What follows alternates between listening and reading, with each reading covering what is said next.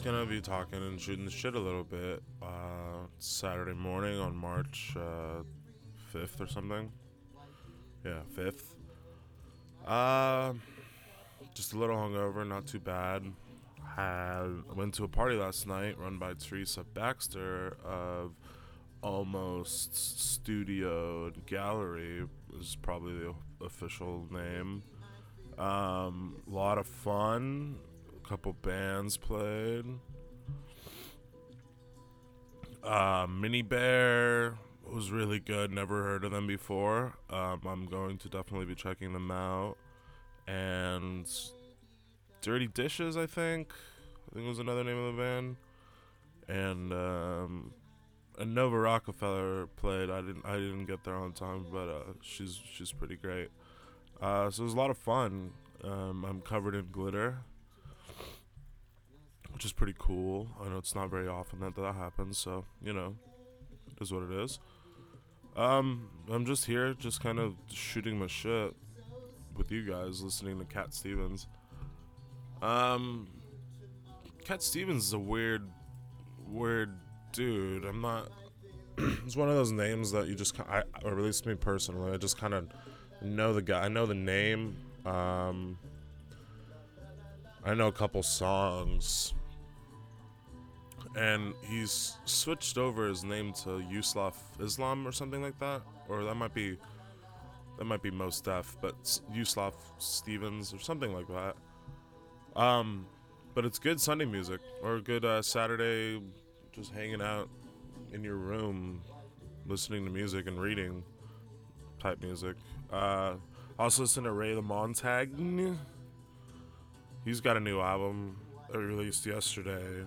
Two albums actually were released yesterday that were uh, on first listen.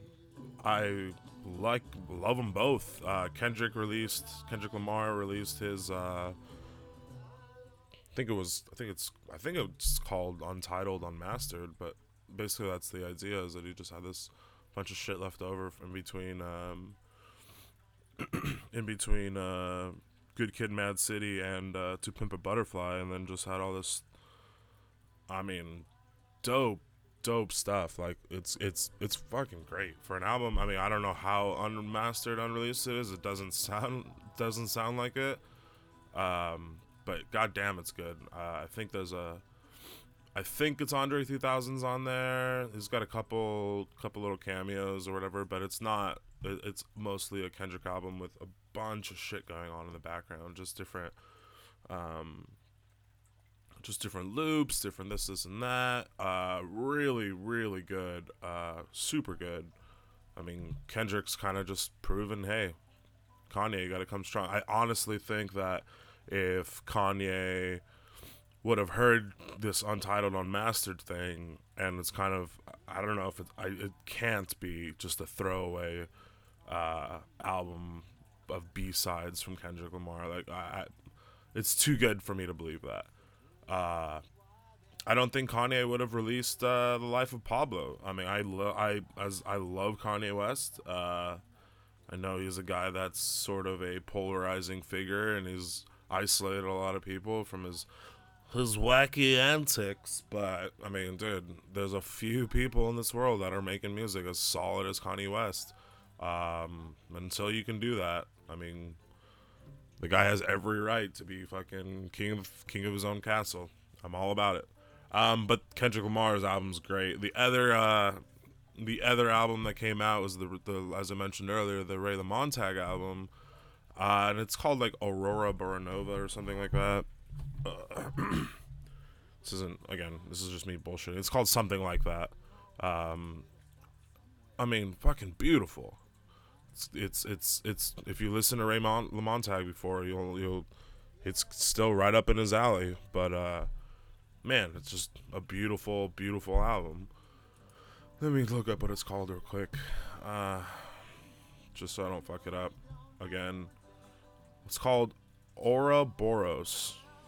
O U R O B O R O S.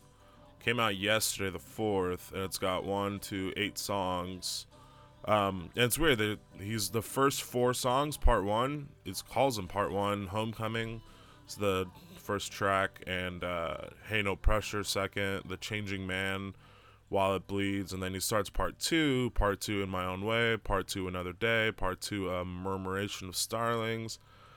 And uh, wouldn't it make a lovely photograph? Uh, this song, uh, number six, part two another day. Charlie sent it to me the other day. I think he got it from Sam Hiller, buddy of mine, ours. Uh, also a Ray LaMontagne fan, and I mean, it's we kind of just let it go in the background here. It's it's damn. I mean, it's, it's beautiful.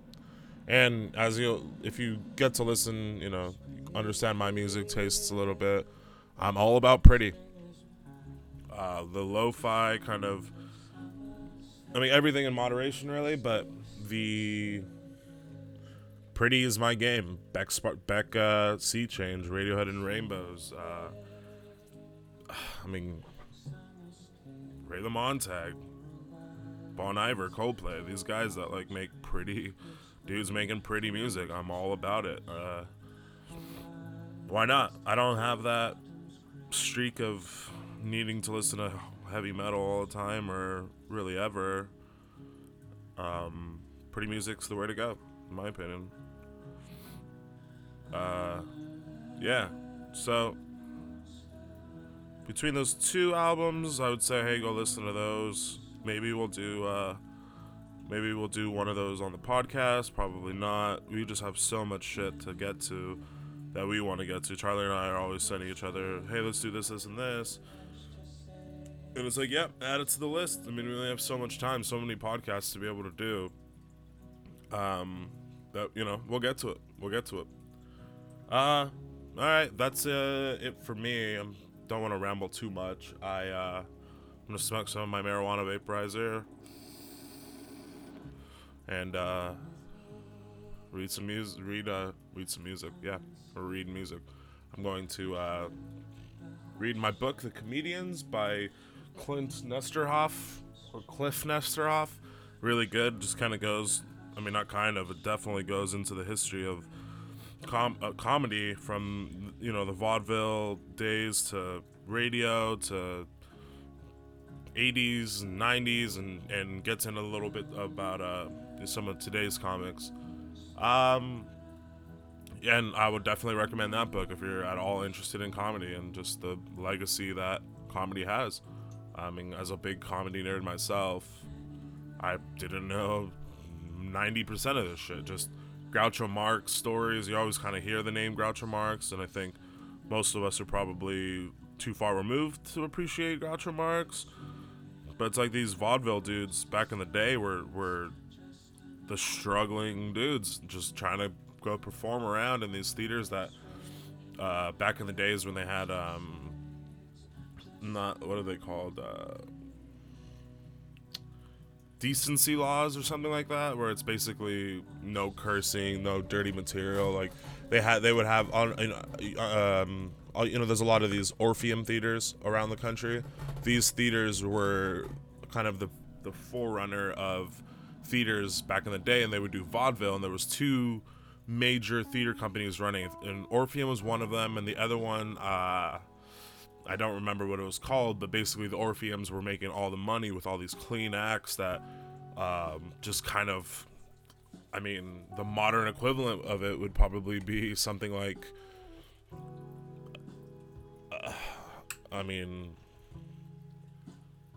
what, what's the sh- to catch not to catch predator? Uh, what's the nerdy Big Bang Theory? Something like that. Two and a Half Men, where it's kind of just lowest common denominator comedy and you know for better for worse that people like that and people don't want to watch eric andre's show or just some stupid shit that's you know offensive or whatever. I get that. Um you don't want to that's not what i'm into myself but you know america good good uh good family people need good comedy too. So basically what was going on at this time was that these theaters were not booking acts like Groucho Marx, and if you listen to uh, stuff like, if you listen to stuff that the Marx Brothers were doing in today's day and age, it, it's so tame. It's it's it's it's almost embarrassing how uh, how t- how just tame and vanilla it is. But at the time, it was incredibly risque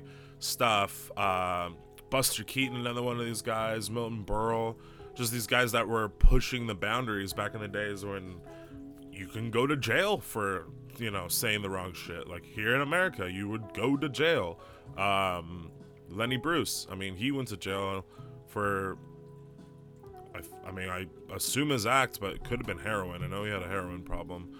Um, but it just interesting to get into these dudes that uh, get into this the history of, of how we got to where we are, just like anything else. Um, all right, that's it for me. Enough rambling. Uh, we will see you on the next podcast. Right now, we are currently waiting for this is music podcast to be approved by iTunes. It's taking a hell of a long time. I've uh, resubmitted it on Friday with a new name and information and stuff. So we'll see what happens. Hopefully, it's sooner or later, so we can just start. Um, it kind of cut off there. I don't really remember what I was talking about. Not really important. I'm sure I was just saying bye. Uh, yeah, so we're gonna be waiting for. We're basically just waiting for iTunes to uh, approve our podcast and do more episodes. Um, we also have. I've built the website www.thisismusicpodcast.com. Uh, check it out. I'm just write. I'm gonna start writing some stuff. I'm gonna have Juan write, uh, friend Juan write some shit. Uh, and if you guys, anybody else who uh, is a writer and wants there just to write some shit about music, go ahead and send it to me and I'll put it up. Um, barring that it's you know good enough to read. Uh, all right. Well, that's my time. Enjoy the rest of your day.